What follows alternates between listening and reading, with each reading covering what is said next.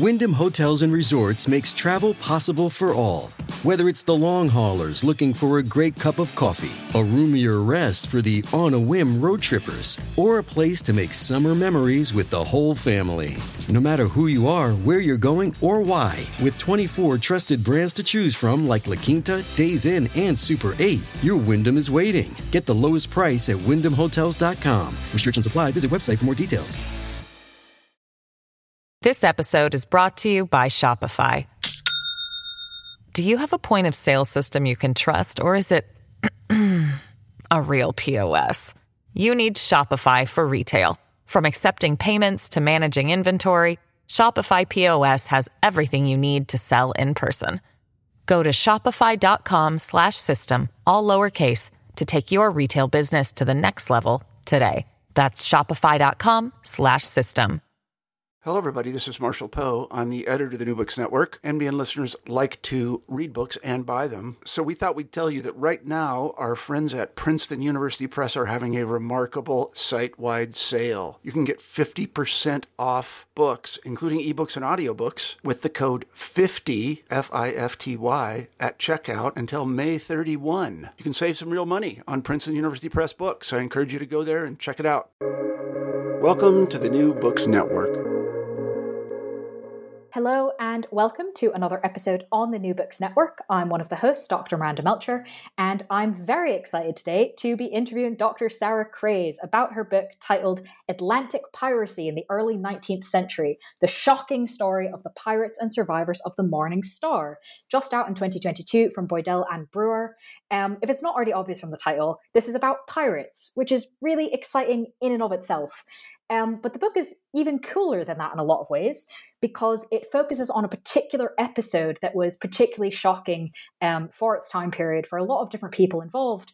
Um, and the book tells us not just about what happened, but also examines why it was shocking and what the repercussions were and how this plays into um, geopolitics and military operations and media um, and all sorts of other things. So it's a really cool book that maybe says it's looking at one thing, but actually takes us on a whole journey. So um, I'm really excited to welcome you, Sarah, to the podcast to talk about your book.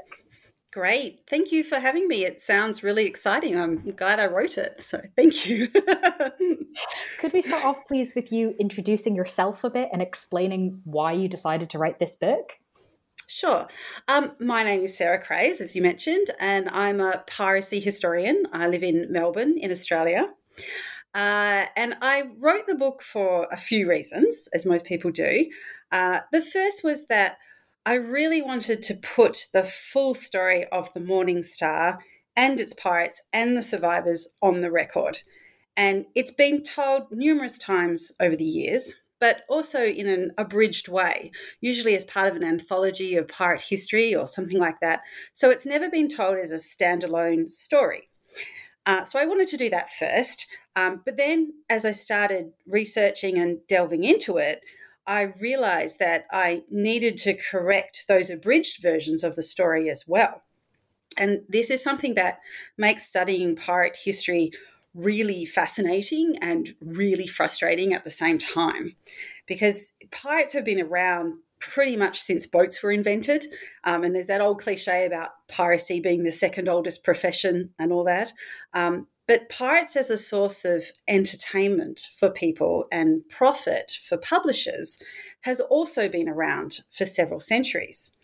And so what tends to happen these days is that early books about pirates from the you know the 17th, the 18th, the 19th centuries are treated as historical sources on them when they are actually written just to entertain people and make money. And so that means that a lot of the time their historical accuracy is highly questionable. So, this is particularly the case for the Pirates of the Caribbean, which is probably the one that most of your listeners will be most familiar with. Um, but it also happened for the pirates who attacked the Morning Star a century later. And so there's now there's two versions of the story that still circulate today, um, and they couldn't be more different from each other. So that added another layer of complexity to unpacking this story. Um, one is far more accurate than the other, but some historians still treat both of them as factual recounts of what happened. So I wanted to tell the story from scratch, based on the historical records available. And what is unusual about this story is that there was actually quite a few of them around, and that's unusual from a piracy perspective and from a historical perspective. Um, so there's there's pirate confessions, there's witness accounts, there's court testimony, there's correspondence. So it's kind of surprising to me that hasn't been done before. And it's even more surprising that the true story, based on the sources, was actually far more interesting and compelling than what the previous versions told. Uh, so, and the final reason was that I wrote it was that I, I wanted the story of survivors of the pirate attack to be just as prominent as the story of the pirates themselves.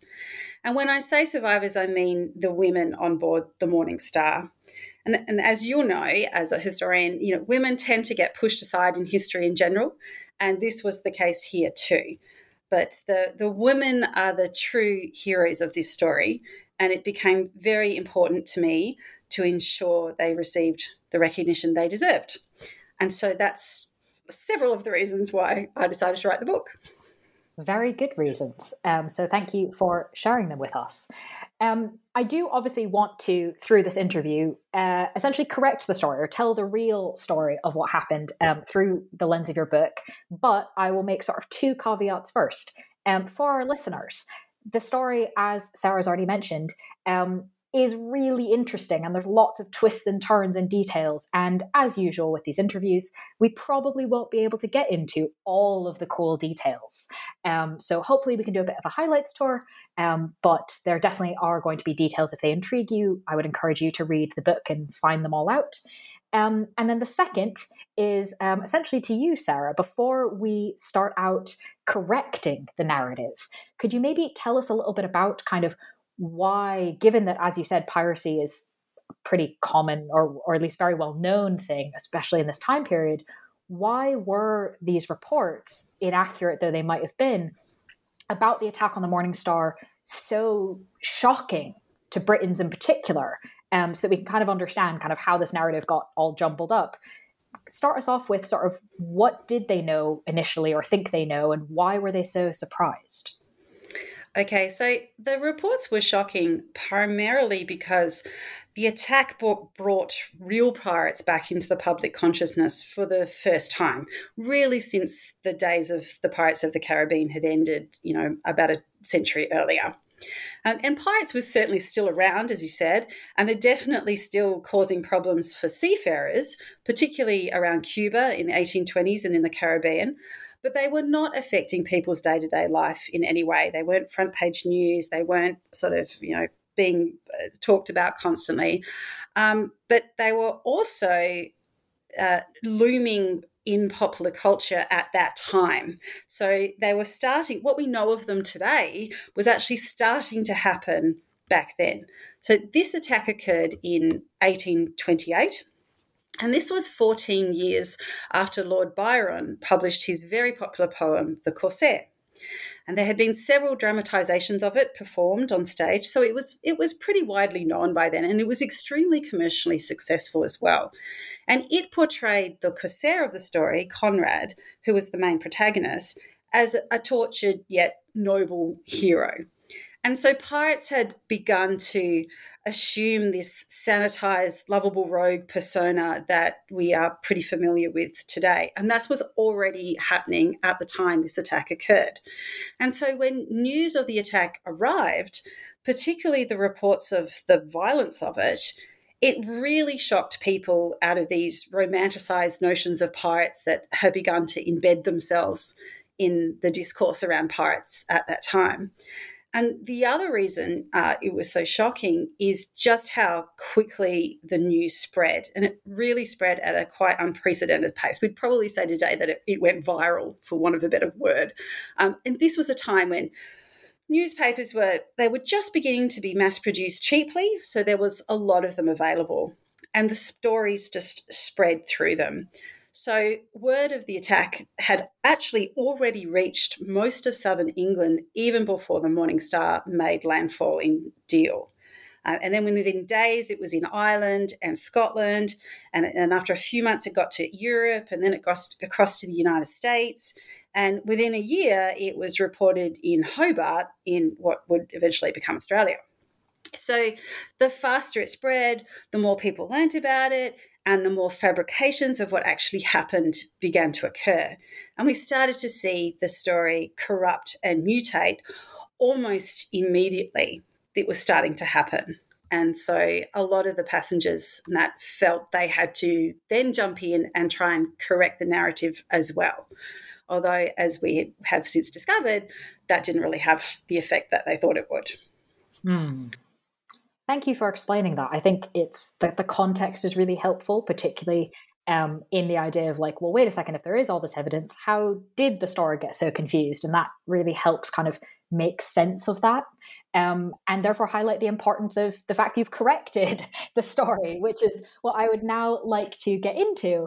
Um, and so to kind of start off, you know, first principles, what actually was the ship the Morning Star? What was it physically? What did it have on it? Who was on it? What do we kind of need to know about it before it becomes headline news? Okay, so the Morning Star was a bark and it was built in Scarborough in 1825. So it was not a very old ship at the time it was attacked. Um, and a bark is a very common style of ship, and it's distinguishable because of its three masts. So if you've ever seen a picture of a three mast ship, that's pretty much what a bark looks like.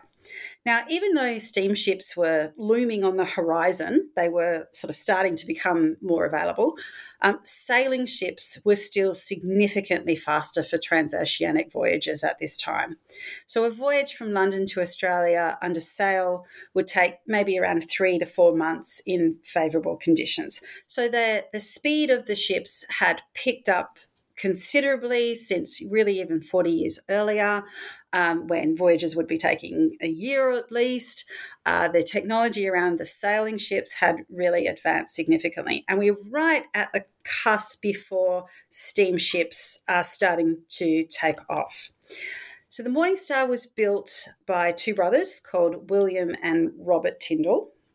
Um, they descended from a long line of shipbuilders, as Scarborough has a quite an extensive shipping history, um, and they were a significant part of it.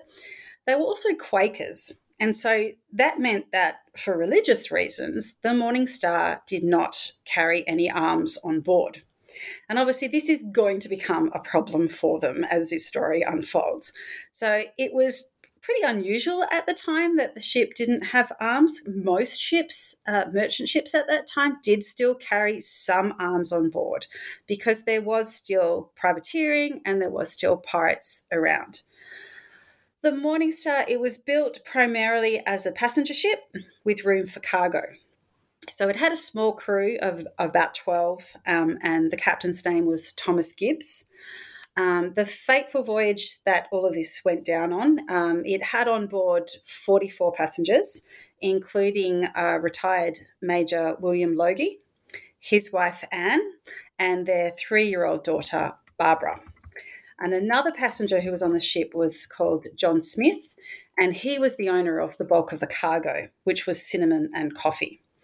So there was also a selection of other cargo items, including apparently a chest of precious stones, so very piratey.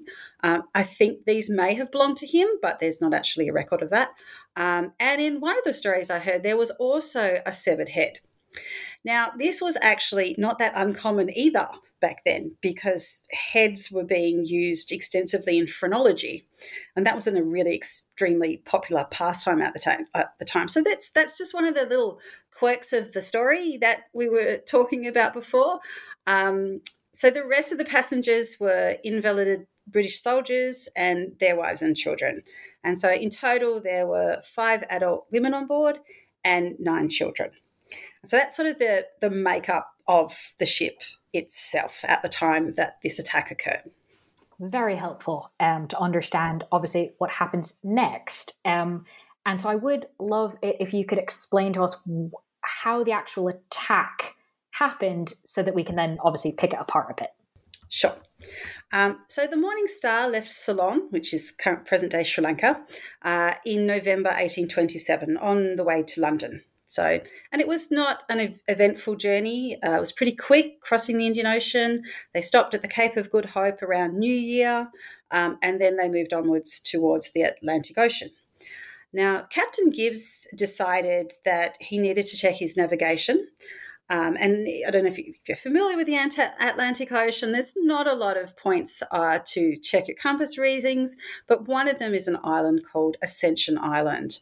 Um, and it has a very tall peak in the middle that you can see for miles around. So it makes a really good navigation marker. Um, the ship arrives there just before dawn on the 19th of February, 1828. And almost immediately, there's a very swift brig with painted black sails that spots it and it's flying the black flag of Buenos Aires and it starts pursuing them.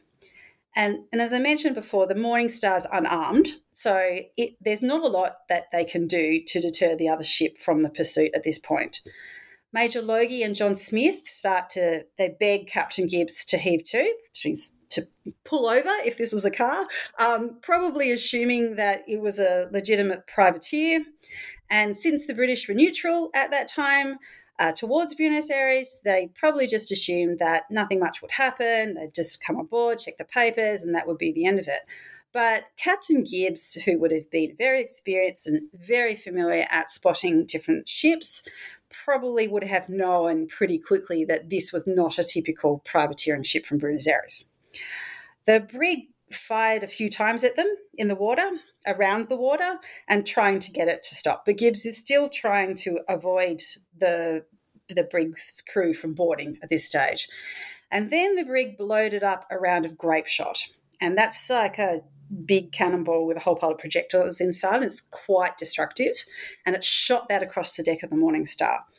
And the projectiles just scattered all across the deck and they struck a few people on board. And that's the point where Gibbs thought realized that there was just no point, and the resistance from the Morning Star pretty much ended at that point. So the brig pulls up alongside the Morning Star, and a, a, man on board yells across to send a boat over. And he's speaking English, but not very good English, but he's speaking English. Um, and Captain Gibbs is now trying to stall what is inevitably about to happen. So John Smith offers to go over and ask what the people in the brig want. And he returns pretty quickly with a head injury, and he says that they want the captain. So Gibbs and a few other men go over to the brig, uh, and they are never seen again at this point. And then in the meantime, the pirates on the brig have boarded the Morning Star and they set about raiding the ship. And they're very vicious and they're using their cutlasses and they're slashing at people for not moving fast enough and hitting people over the head and, and that kind of stuff. So it's a pretty dangerous, volatile situation. They also enlist a couple of the Morning Star crew to help them move the cargo from the Morning Star over to the brig. Now, as this is all going on, most of the passengers are being held below deck at the hands of a few of the pirates. And the pirates are actually forcing them to eat and drink, as this is a tactic that they use to keep them pliable. Because the idea is if you get everybody drunk, then they're more likely to be a bit more amenable and you can push them around a lot more. So after this has happened, the pirates then separate the men from the women and children and they lock the men in a hold in the bow and they take the women to the cabins. And at that point, they some of the pirates then proceeded to sexually assault the women and after this ordeal, the women hide in the cabin until they finally realize everything's quiet. At this at this point, we're now at about one to two o'clock in the morning. So this has been going on all almost all day and most of the night. Um, then one of the women called Nellie, her name is, um, she discovers that the door of the cabin is actually unlocked. And so she and Anne Logie, who's the wife of the major, they go out onto the ship and to search it and look for the pirates and try and find the men. They discover them locked in the hold, and after quite a considerable effort, they, they manage to get them free from the hold. And so by now it's about five o'clock in the morning and it's almost dawn. Now, nobody knows where Captain Gibbs is. Gibbs is at this point, and a few of the other crew are also missing, and no one knows where they are either. Some of the crew and the soldiers are seriously injured, the pirates took sails, rigging, navigational equipment, most of the food, and whatever cargo they had that they could move. So they're now pretty much without any real way of getting back to London. Fortunately, the fresh water is still viable, and that's probably what ultimately saves their lives. Um, but they soon discover there's another big problem, and that is that the pirates have drilled holes in the hull of the ship. And when they go below deck, they discover six feet of water is now rapidly rising. So everyone that sets about trying to find and repair the holes in the ship, pump out the water, and trying to stop the ship from sinking. Now, they somehow they manage to pull this off, but then of course they have no sails, so they are beholden to the current to try and make landfall. And they are, uh, don't forget, off still off Ascension Island, but Ascension Island is downwind and there's no way they can get back there. There's not land for at least a thousand kilometres, so they're in a real predicament. And they'd suffer quite horrific conditions with few crew to help crew the ship, there's little food, and it's also extremely hot. So there's also the threat of fire that emerges because the coffee and the cinnamon cargo is being activated by the salt water. And so they have to move all of that off the ship and dump it all over the side. So after about a month of this, uh, they things are really dreadful. Um, but the Morning Star finally catches a break and it encounters another ship that's called the Guildford. And its captain, Magnus Johnson, his name is, is absolutely appalled at what's happened. And he offers them every assistance he can, including food and sails and crew. And with his help, the Morning Star somehow manages to make it back to London, where they then raise the alarm about what has happened. And that's the beginning of the end of the story. exactly. Um, then it just gets even more bigger than that. exactly. It was. It's um, already a huge ordeal um, by itself, but as you then show in the book, there's a lot to unpack from that, um, which hopefully we can at least do a little bit of um, in this discussion. And so, the first thing I kind of want to think about is you mentioned at the beginning of the interview that one of the reasons the reports that came out about this were so shocking is that piracy had sort of receded from kind of what affected people every day. It sort of receded almost from reality. It had gone into poems and operas and whatever. Um, and obviously, listening to that recounting, it's kind of clear how even a jumbled account would be quite shocking to people. Um, but this had receded for a reason, right? Piracy wasn't kind of as big a deal. So, to what extent was this attack unusual in timing, in location, in how it played out? Or was this just normal and less reported? Well, the interesting thing about this is that it was actually one of numerous attacks that occurred at this time in the Atlantic Ocean. Um, the, Buenos, the Buenos Aires flag that the pirates flew was because Buenos Aires was at war with Brazil at the time. Um, and this was called the Cisplatine War, and it was over ownership of the land that would now make up Uruguay. So that means that there's a lot of privateers out there. And privateers can be pretty easily persuaded to turn to piracy if that suits their purposes. And a lot of the privateers who are involved have commissions in the Cisplatine War aren't actually from Buenos Aires or Brazil. They're often foreigners and often uh, either Spanish or Americans. Uh, and they're uh, not there's no British, so because it's outlawed in in Britain for um, people to engage in privateering for foreign flags. Um, so there's quite a lot of privateers out in the Atlantic Ocean. Um, there's also privateers from other newly independent colonies of Spain because there's independence movements floating, uh, going, spreading all the way through Spanish America at this time. So it's a very volatile, unstable uh, on the land, and that is transparenting, transferring over to the ocean. So the privateers, though, they're not supposed to attack neutral ships, and Britain and the United States are both neutral in these conflicts. So in all the conflicts, the Cisplatine War, all of the independent stuff, the British and the United States are not staying right out of it. But it turns out, of course, that certain people will take advantage of the war and they don't really care about neutrality and they're going to attack whatever they can see. And the pirates who attacked the Morning Star were not the only ones doing this. Now, the violence of the attack was very similar to those that occurred around Cuba in the 1820s. And that's um, sort of been covered in, in other books, but um, I, I, do go into it a little bit in my book about, about what was going on in Cuba at the time. And these particular pirates from Cuba were often quite vicious.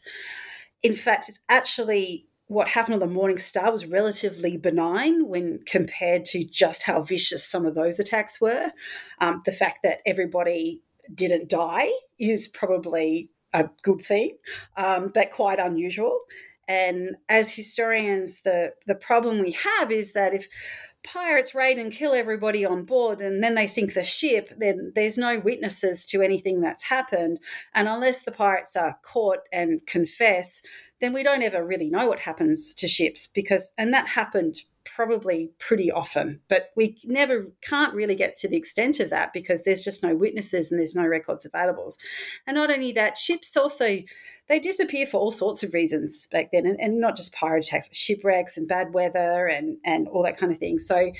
It, it definitely does seem that there's a number of pirates active in the area as well as the uh, privateers that are quite productive over there. So and there's burning ships and then there's disappearing but the exact extent of it is a little difficult to ascertain because just the records just mm. aren't there but it's not top of the press because the british are neutral and the british press is not really reporting it because they're not really involved in mm. what's going on it's just happening in other countries mm-hmm. that would make sense um, so then I want to ask about obviously we, we know a bit now about the Morning Star and the people on it and what kind of ship it was. Um, can you tell us a bit about the pirates who conducted this raid? Who who were they? Yes, I can tell you quite a lot about the pirates because there's actually quite a lot about them, which is pretty unusual when it comes to pirates. Um, so, the pirates who raided the Morning Star were actually the mutinous crew of a Brazilian brig called the Defensa de Pedro. That was the ship that with the black sails that was attacking the Defensa de Pedro. It, there is a story goes around uh, that's been around for many, many years that they changed the name of the ship to the Black Joke, but this there's absolutely no evidence of that. Uh, it was always called the Defensa de Pedro, and they never changed the name of it. So several of these crew um, had been active as pirates around Cuba in the 1820s, and then they found their way to Rio de Janeiro during the Cisplatine War. The original captain was a Portuguese man called Sousa Cimento. He, he was a legitimate captain, and there was no accusation of piracy against him. He had a commission from the Brazilian emperor to um, obtain slaves and cargo from West Africa. And at this time, Brazil is still involved in the slave trade, but it's under quite a lot of pressure from the British to stop trading in slaves, but it's also under a lot of pressure from Brazilian landowners to keep slavery going. So the emperor's in a real bind with between the British need to trade with them and their desires to stop slavery, and the Brazilian landowners needing slaves to run on their plantations. So it's quite a tumultuous time within Brazil, not to mention that they're also at war with Buenos Aires down south. So everything's a lot of stuff's going on. Um, and because of the war and the situation, Sousa Cimento struggles to get sufficient competent crew. And he ends up stuck with several men that he figures out pretty quickly were probably pirates already. So he knows this even before he leaves Rio. But he's desperate for, for uh, crew. He's got this commission. He's under pressure from the emperor. So he decides to set sail anyway. Now, of course, it's pretty inevitable what then happens once they, they make it to West Africa. Um, but the pirates in the crew mutiny, and Sousa Cimento is, is pushed ashore with several of the others who are on board the ship. Um, the mutiny is led by a Galician man called Miguel, uh, Miguel Ferreira. And Galicia is a coastal region of Spain um, but Ferreira is soon executed by another Galician called Benito de Soto, and he becomes the pirate captain. He's uh, around 22. He's quite a scary guy, uh, and he's very violent and volatile. Uh, the crew then, under Benito de Soto, split into two. And one side is the original Defensa de Pedro crew, who are predominantly Portuguese, and they are essentially the hostages to the pirates. And the other side is Benito de Soto, and there's a rather intriguing and educated Frenchman called Victor Sancer Barbazan. There's a Brazilian called Jose Santos, and there's another Galician called Nicolas Fernandez. And there's a handful of other French, Portuguese, and Spaniards who make up the pirate side of the ship. And most of them are no more than 22, 23 years old. So they're pretty young. There are some older ones there, but the, the ringleaders are pretty young. Mm. So that's sort of who they were. They how they became pirates is a little hard to ascertain. We can only it even Benito de Soto. It's unclear how he ended up in pirates. He's in the records in Galicia, and then he jumps to being on the Defensor de Pedro. So what was happening in between that time? He's probably gone to Cuba. Nicolas Fernandez is definitely in Cuba.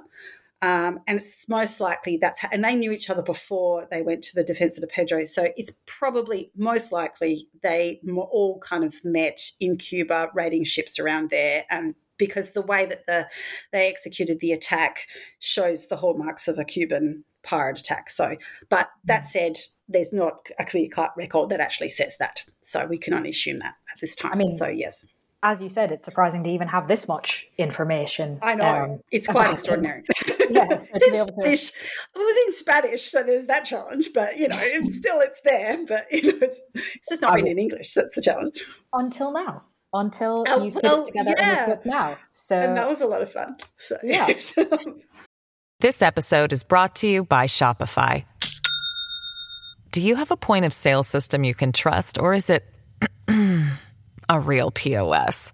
You need Shopify for retail. From accepting payments to managing inventory, Shopify POS has everything you need to sell in person.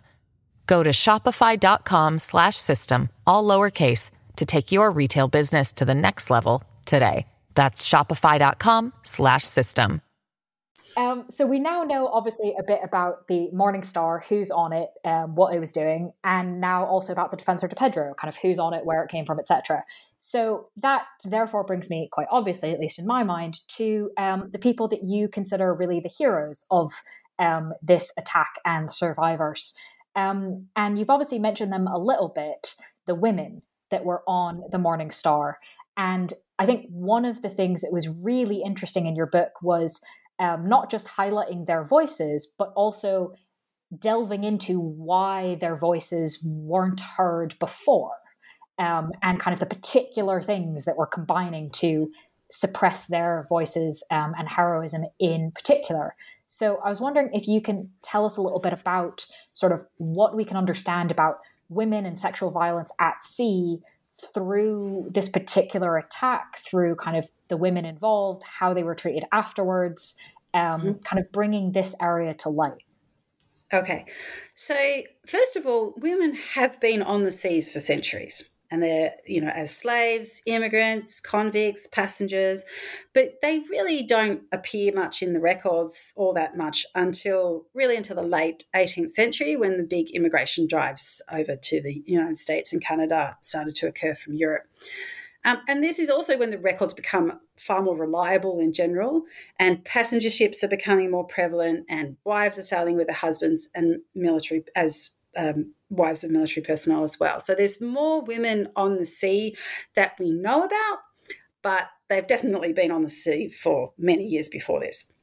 Um, now, by the time of the Morning Star attack, it is pretty common to see them uh, women at sea.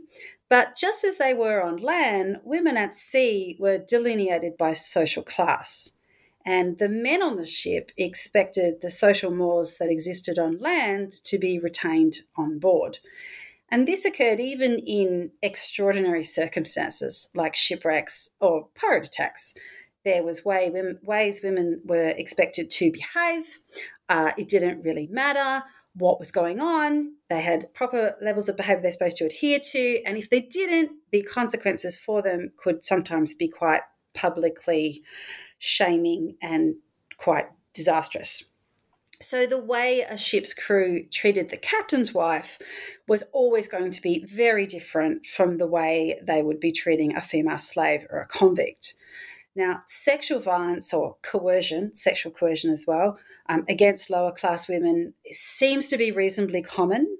Um, sometimes it can be transactional, uh, and but it's usually quite ruinous for the women.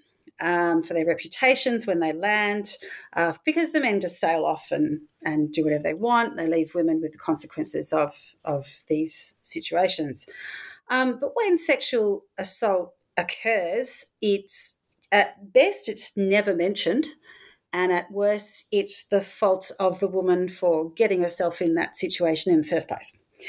So, and the records on uh, rape trials, of which there were more than you would think, but you know, statistically, like today, unfortunately, these uh, it's a very low uh, prosecution rate, and the vast majority of uh, accused rapists are acquitted, usually because of their sterling character or because the woman tempted them into it somehow, even though she was 10 or 12 somehow. So, yeah, that's a really uh, having this kind of thing happen to you is it, the consequences for you are and it's understandable why it isn't discussed. It is probably just easier just to not ever mention that it's happened. What that does to your mental health and all of that, I can only imagine. So, in the case of the Morning Star, the sexual assaults were alluded to in the British records, um, but we learned most about it because the pirates actually confessed to it. And this came from the Spanish records, not the British, because the Spanish were the ones who prosecuted the pirates, and the British were the ones who prosecuted Benito de Soto. And Benito de Soto never set foot on the Morning Star.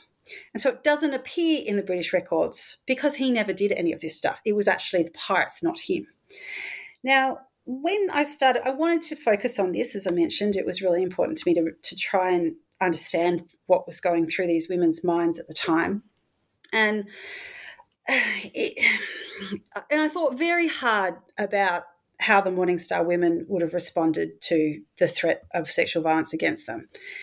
And the established versions of events, those those two narratives that constantly circulate, they in both of them they're screaming and they're crying and all of that.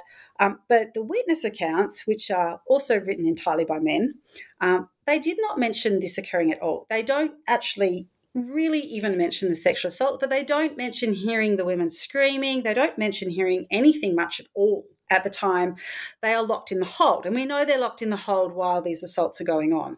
So they don't hear anything, and so they don't say anything in their account. And at this point, I had to decide whether they knew about it, but they were just protecting the women from the reputational damage, um, that was would have been inflicted on them, or because they did not actually hear them screaming and crying at all, because maybe they weren't screaming and crying. And at that point, that's when I sort of put, I tried to put myself in this situation, and I thought, well, how would I respond to this situation? I'm, I'm trapped on a ship in a cabin with a stronger uh, man who's armed who has already shown to me that he's quite happy to use violence against people. There is absolutely no hope of me being rescued. I already know my husband and everyone else is already in the hold. There's no escaping this. It is going to happen to me, and it doesn't, no, there's no way of stopping it. And not only that, but my child is with me. And I'm a mother, so and for the mothers out there listening, it you realize pretty quickly that you'd probably do whatever it took to ensure my child would survive this situation. And as I describe this in the book, this is essentially what Anne Logie does. And she is in exactly this situation. And the interesting thing about her is that it's only in the last 20 years or so that the way she responds to this situation is backed by recent scientific evidence. So, and it's because of her and the choices that she makes in her situation that the Morning Star actually manages to make it back to London. But you're going to have to read the book if you want to find out a bit more about it. so I'll just leave that hanging there for you. So, um, so um, she is the hero of this story, and she does what she has to do to survive. And what she I, does do is really fascinating. So, well, I, I thought it was quite interesting um, reading it and thinking about kind of not just sort of, oh, well, at the time they, these things weren't talked about and kind of leaving the story there. And really, um, I think that was a part of the book, maybe where it came through most clearly the impact perhaps of researching this kind of thing as a woman certainly reading it as a woman, um, I I would be curious to see if there might be quite kind of different reactions to that part of the story. Um, those of us who do live in female bodies kind of going, yeah, okay, I can see what's happening here. Like, yep, I understand that mindset. I'm with you on the kind of, yes, obviously we have to make some suppositions. We can't read her mind, um, but we have to do that as historians for a lot of things. And so, okay, I'm following your train of logic versus I wonder if um, people who maybe haven't lived in female bodies um, might find that a bit more of a jump or might maybe not think of that necessarily. Um, so I thought that was a particularly interesting piece, um, both from like a telling the story point of view, but also in terms of like scholarly research and what we bring to the things that we study. Yeah. Yeah. And we can't ever really know for sure because Anne right. never wrote. Uh, well, there's an illusion in the Spanish records that one of the women, and I'm assuming it's Anne because she was by far the most educated, um, possibly wrote some test, some kind of statement or that for the Spanish court. But it's a very, it's alluded to, and it certainly doesn't appear in the records because the the records that the Spanish kept were culled a little, quite a bit to make sure that people didn't think too badly about the Spanish because of the whole situation with them pirates actually being Spanish. So, um, but what is very clear in the records is that they are actually, and this is what I appreciated, was they're actually very compassionate towards her. And it's something that you almost don't even see a lot of the time today was this compassion that the Spanish authorities showed towards the women for the situation that they've been in. It's quite the opposite of what you'd suspect would have happened if they had been in Britain at mm-hmm. the time. And that's quite an, a fascinating little aspect of it, I think. Well, so I'd like to turn to Spain um, because at the moment we have the Morning Star getting limping its way back to London, um, but we've kind of left the Defensor de Pedro back in the attack site. Um, so we should probably update that a little bit. And I was wondering if you could um, explain to us because I found this really interesting. You talk about kind of well, they're they're coming from um, Buenos Aires or conflict around Brazil. They the, a bunch of the pirates met up together in Cuba before, and that's kind of how they got started. And yet, after this attack, they don't go back to any of those places. They actually end up in what sounds like a pretty small fishing village, essentially, um, in Spain. So, why does the Defensor de Pedro end up in Spain, of all places? Well, there's a very simple and very complicated answer to that question. The simple answer is that the Defensor Pedro de Pedro goes to Pontevedra in Spain because it's Benito de Soto's hometown. After the Morning Star attack, they, they raided a few other ships and they ended up with a pretty fair haul of plunder. But the problem for all pirates across the millennia is that you can raid all the ships you want, but the time will come when you have to go to the land if you want to see the profits for what for what you've raided. And 1828 was a different time from the golden age of piracy 100 years earlier. It was no longer the case that there were dedicated pirate havens that you would have heard of, like Tortuga or Port Royal, that uh, you could just take your loot and nobody would answer ask too many questions about it. Um, but this didn't mean you couldn't cash in. You just needed to have a personal connection or contacts in the place. Um, Benito de Soto, he wasn't an educated man, but he wasn't stupid. And he knew it would be questionable if a young Spaniard like him turned up in Havana or Baltimore as the captain of a Brazilian ship with paperwork in Portuguese that he couldn't read. So he was quite aware of the problems this represented. And back in Pontevedra, his, his family had a long history of fishing and smuggling. So he knew that they were able, capable of moving this kind of plunder, this kind of cargo. And so he knew that this was the best chance he had of cashing in his loot. Now, I think at um, some point, it, I mean, this wasn't easy for him. And I also think there was another level, and but this isn't in the records, but you know, he's a 22 year old man. He's just got all this cash up and all this sort of stuff. He probably also wanted to go back there to show off a bit to his mother and his family as well. So I sort of suspect that might be, I didn't write that in the book, but, but I can kind of think that's probably what had something to do with it too. So his uncle helped him out. Um, not very happily. He's pretty reluctant to, but he does because his family, it's his sister's kid, so you know he's he's going to help out. And he was very careful not to ask too many questions about where this stuff was coming from. I'm pretty sure he knew what had happened, but he doesn't want to know too much about it. Uh, mm. And then hmm. he sent Benito off to Corunna, which is in the north of Spain, um, to get rid of some of the items too that he can't actually move. But um, Benito de Soto's real problem was that he had bills of exchange that he wanted to cash in. And bills of exchange are essentially like a blank check would be now. And to cash those, he needs to be on British soil. Um, and so that's how he ends up going to Gibraltar and comes into the territory of the British. So, how then does he get caught? Well, the regular standard story is that he was in Gibraltar throwing his money around and behaving like a cliched pirate, and that's how he was brought to the attention of the authorities. That's the sort of general line. Um, but the truth of it is that no one in Gibraltar suspected him at all for months. So um, it didn't really reflect all that well on them. Um, he also didn't actually have much money at all to throw around um, because he was all tied up in his loot, which was still in Pontevedra and Corunna. So he's still waiting for all the proceeds to come through. Um, and not only that, but the one time he did go out and party, he ended up with gonorrhea.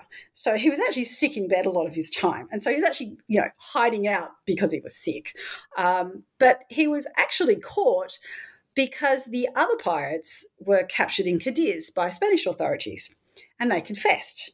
And they told the Spanish that the pirate captain was in Gibraltar and well, one of them did. Um, and when news of this broke in Cadiz, there was a British merchant who heard this, and he quickly sent off a letter to the British authorities in Gibraltar, and he said, "There's a pirate there. There's a pirate who've been caught in Cadiz. They're telling us the captain's there. You need to try and track him down and find him." And that's how he actually got caught. So, hmm. um, and that then the makes sense of why the pirate there's some spanish records but there's also british records um, yes so that's why, why the records are split so yes um, but you've tracked them down, which is very helpful to us. Yes, yes. so now that we have kind of an idea of the, I guess, the story at the center of the book, right? The, the attack on the Morning Star, how the two ships got there, what actually happened, kind of what some of the um, outcomes were for the people involved. Um, obviously, I don't think it's very much of a spoiler to say that the pirates um, it didn't it didn't end particularly well for them um, from the point of ending up in Spanish and British courts. Um, so I'd love to kind of zoom out a little bit um, as we come towards sort of the end of this to think about the place of this attack within the broader context, sort of back where we started almost. Um, and to talk about what you just said about that this was no longer the golden age of piracy. There weren't these big safe havens that you could just go hang out in. And a lot of that is down to the fact that a whole bunch of countries were starting to be like, mm, actually, this is not super helpful. Let's crack down on it. Um, and you describe in the book that there were a number of different ways that this crackdown was done, and that in the Caribbean, we can see a lot of them kind of side by side because so many islands were owned by um, different countries. So I'm wondering if you can um, help us understand a bit kind of what the broad contours of these different crackdown policies looked like, which ones worked, why, um, and sort of help us understand how this golden age of piracy was brought to an end. Um, okay, so there's probably three main piracy suppressors in the Caribbean in the early 19th century, and they're the British, the Americans, and the Spanish. Um, the British are by this time by far the strongest naval power uh, of the three of them and in the world. So, and they're also the most experienced. They've done this before, might have been 100 years ago, but still have the experience. They have the naval power. Um, and they're also so they're primarily motivated by maintaining their naval supremacy because what pirates do is they they not only do they threaten economic trade but they threaten your prestige in the community or, or the international community if you don't do anything about them um, so the British at this time are making considerable proactive efforts to stop the slave trade. And this is active in still active in Cuba and Puerto Rico. The Spanish are still heavily involved in it. Um, and so their anti piracy activity is sort of starting to link in with their anti slavery activity. And so that's sort of how they're projecting their naval power in the Atlantic at the time. The Americans, uh, by in contrast, um, they didn't have much of a navy, um, but it was also they were the main victims as well. They were uh, had a lot of their ships, merchant ships, were taken. They were under a lot of uh, pressure from the merchant shippers uh, and they were being affected by it. And so this motivated them also to stop because they are, their economic trade is being threatened by it. And the Spanish, who are also the weakest power financially and militarily, um, but most of the pirates were often of Spanish origin or in some way connected to Spain and being Cuba. Um, and so they had a strong desire to, to do something about the pirates because they wanted to protect the reputation of the Spanish crown. And that it had been severely hammered by the independence movements, by you know centuries of plundering, the crown's in a big old Spanish crown's in a big old mess at this time. And so it's about a reputational uh, repair for the Spanish, but they don't have the resources to do that. So each of these three powers, they they all have strong but different incentives to stop the pirates, the, the pirates. But the thing is with piracy suppression is that it's always really difficult. It was difficult during the Golden Age, it was difficult in the early 19th century, it was difficult off the coast of Somalia, and it remains pretty much that way today. So, of the three of these powers, the British were the most successful because they recognised the need for diplomacy with the Spanish to gain intelligence on pirate movements and, and that kind of information. And they were also assisted because they had local bases in Jamaica and St. Kitts and other um, British owned islands. Uh, and they could use these to resupply and as venues for prosecution. So they had a nice little tri- little trifecta of piracy suppression uh, mechanisms already in place in the region. But the problem they had was they actually then tried to link this piracy suppression with their anti slavery foreign policy, and this they did not have much success with at all. The Americans, by contrast, they were at a real disadvantage because the closest resupply location they had was Florida. And they'd only just taken possession of Florida, and it was essentially a disease infested swamp back then. So they couldn't really stay there, and it was they were really being hammered by disease and, and supply issues.